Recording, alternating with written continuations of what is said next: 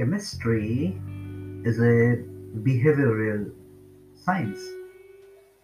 That is why people say that chemistry between such and such person is good or bad.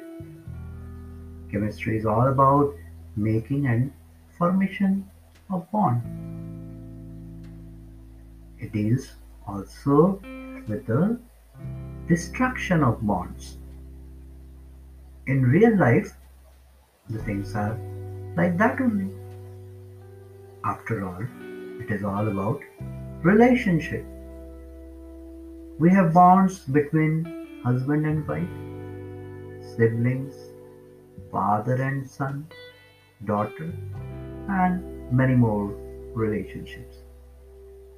It's all about bonding. Like two orbitals come to form bonding and antibonding orbital. Similarly, two persons come closer to form either bonding orbitals or antibonding orbitals. So long as they do not interact, they are just like non-bonding orbitals.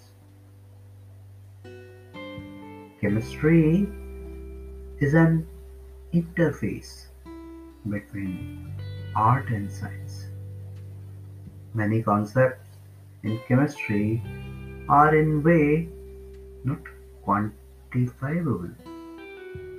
Say like inductive effect, resonance effect, electromagnetic effect, etc.